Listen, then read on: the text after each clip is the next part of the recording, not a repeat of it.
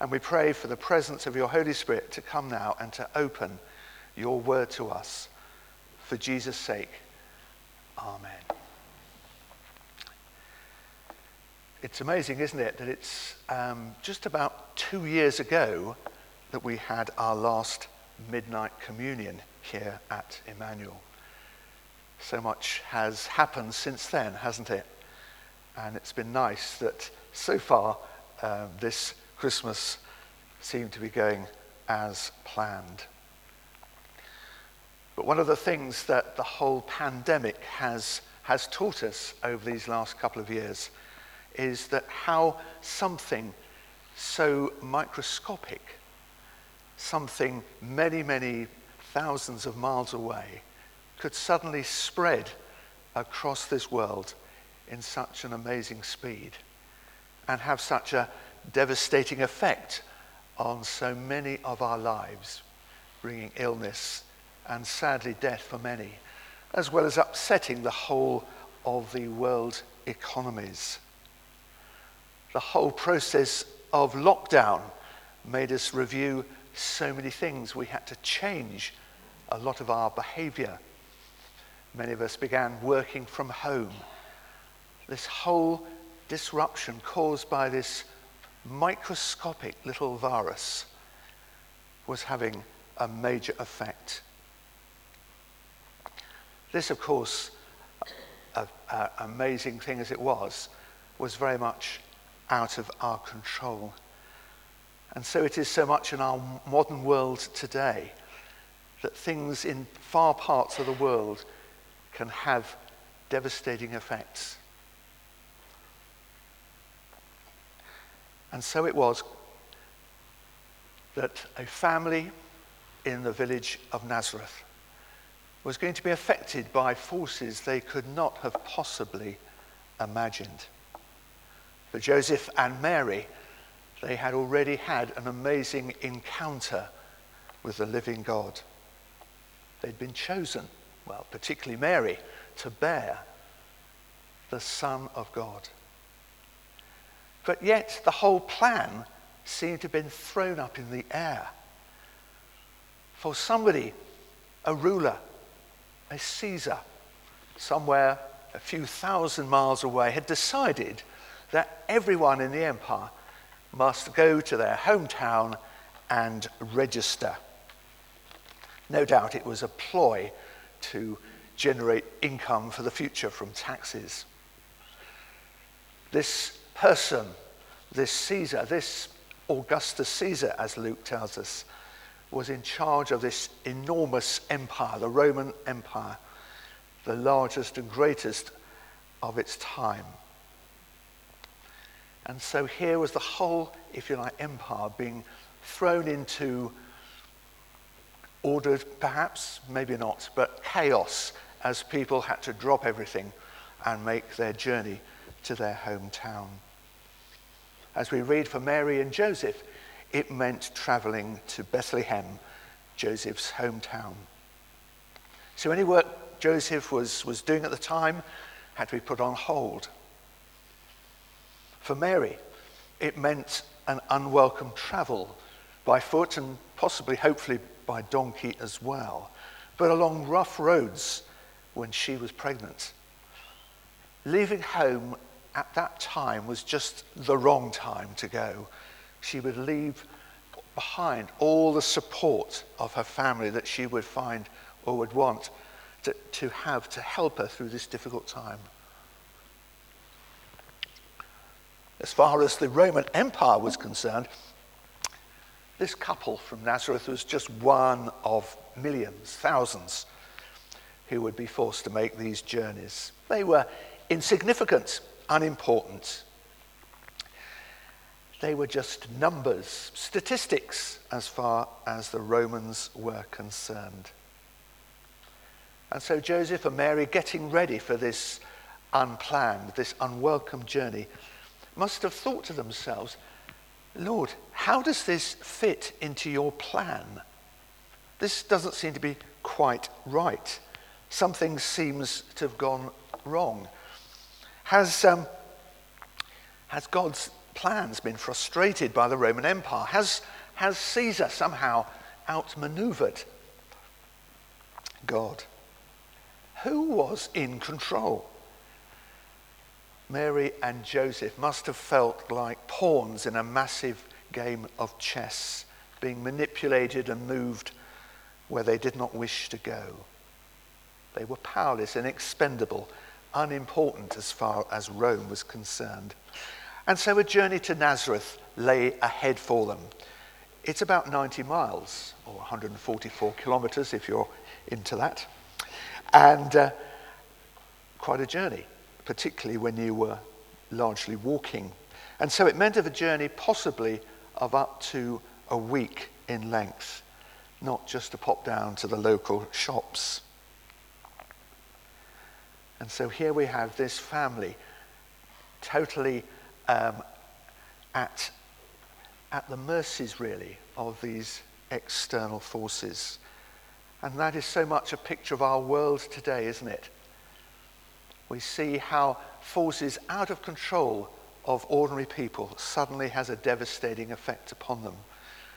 We've only been too aware of the problems in Afghanistan, where the Taliban advanced at a much greater speed than anybody could have possibly imagined, and families were left in chaos to try and find a way to escape, a way to find sanctuary in other countries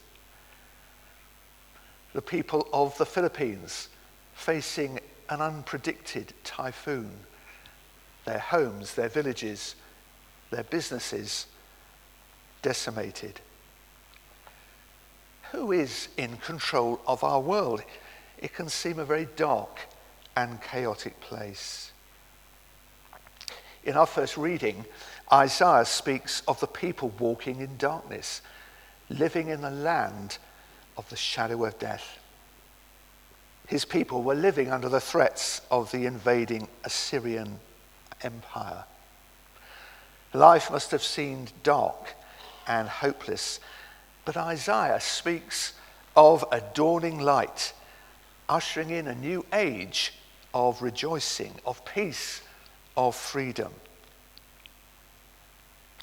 And such a new dawn would be seen in the birth of a child, a son whose government would be on his shoulders. And we have those wonderful descriptions.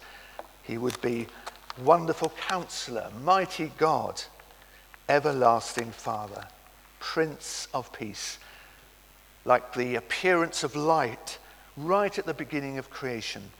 So a new dawn was approaching. But all these prophecies must have been far from the minds of Mary and Joseph as they journeyed on to Bethlehem. Could they possibly have imagined that they would be at the heart of the fulfillment of Isaiah's prophecy made many hundreds of years beforehand? The whole thing didn't seem very promising, this whole venture especially when arriving in Bethlehem they find all the accommodation was taken. And then to cap it all, Mary goes into labor. Lord, there's something going wrong here. This, is this really what it should be like? And so they're forced to take whatever accommodation is provided, and they find a stable, might have been a cave, somewhere where they could have shelter. Yes, probably with animals. And it's here that Mary gives birth and pops her newborn into a manger. Where was the glitzy hotel one might have expected for the Son of God? Where was the well run Bethlehem maternity unit to care for Mary and her child? What's gone wrong, Lord? This can't have been what it should be. Who's in control? God's whole plan seemed to rely on a very ordinary, vulnerable couple. The whole thing seemed so precarious. But once again, light comes to the rescue. The light overcoming the darkness. In the fields outside Bethlehem, where the shepherds are taking care of the sheep, An angel of the Lord appears, and the glory of the Lord shines around them. It's such an event that the shepherds naturally are quite terrified by what's going on. But the angel's message is such good news. The promised Messiah, the Christ, Christ the Lord, will be found as a baby, wrapped in cloths and lying in a manger. The prophecies of Isaiah were being fulfilled. Light had come into this world, into this small, insignificant corner of the world, a light which would spread across the world, giving light to all humankind, dispelling the darkness. God had sent his Son to be with us. But the world was so different, so different a place than that at creation. No longer the paradise that God had designed it to be.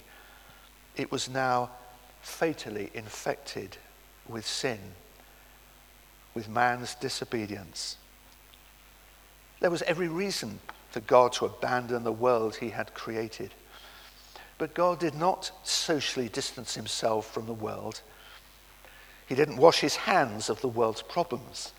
He didn't splash on gallons of sanitary, oh, sorry, sanit, um, sanitation oils or whatever we call them. He was willing to take on flesh and become a human being, willing to take the risk of becoming infected by sin and the world, and ultimately paying the ultimate price of his life a shameful death on the cross such was his love and commitment to the world he had created. But what about us in our world in 2021 and soon to be 2022? What lies ahead? With all the uncertainties of the pandemic and growing concerns about global warming, we may still be thinking who, who's in control of our world? But even in the darkness of these last two years, there have been shafts of light that have, that have penetrated many parts of our society. Many people have reached out to their neighbors. Those in need have been cared for. Thousands have offered themselves as volunteers to alleviate suffering and help local communities. Those in the health and caring services have given their all in devoted service some even their lives. And the church has been at the heart of many of these enterprises, delivering meals, providing food through food banks. People may still feel that God is distant, but he's very much alive through his church, his body living on earth. It might seem a weak and fallible organization, but each of its members, each of us, have the presence of God within us through his Holy Spirit and his power at our disposal. Paul reminds us in 2 Corinthians 4 of this wonderful light. For God, who said, Let light shine out of darkness, and made, has made his light shine in our hearts to give us the light of the knowledge of the glory of God in the face of Christ. So, although we may feel weak and insignificant, God can use us. His light can shine through us. Our lives can demonstrate His love to humankind. His love is highly infectious. It can spread through people's lives, transforming them, bringing light and hope.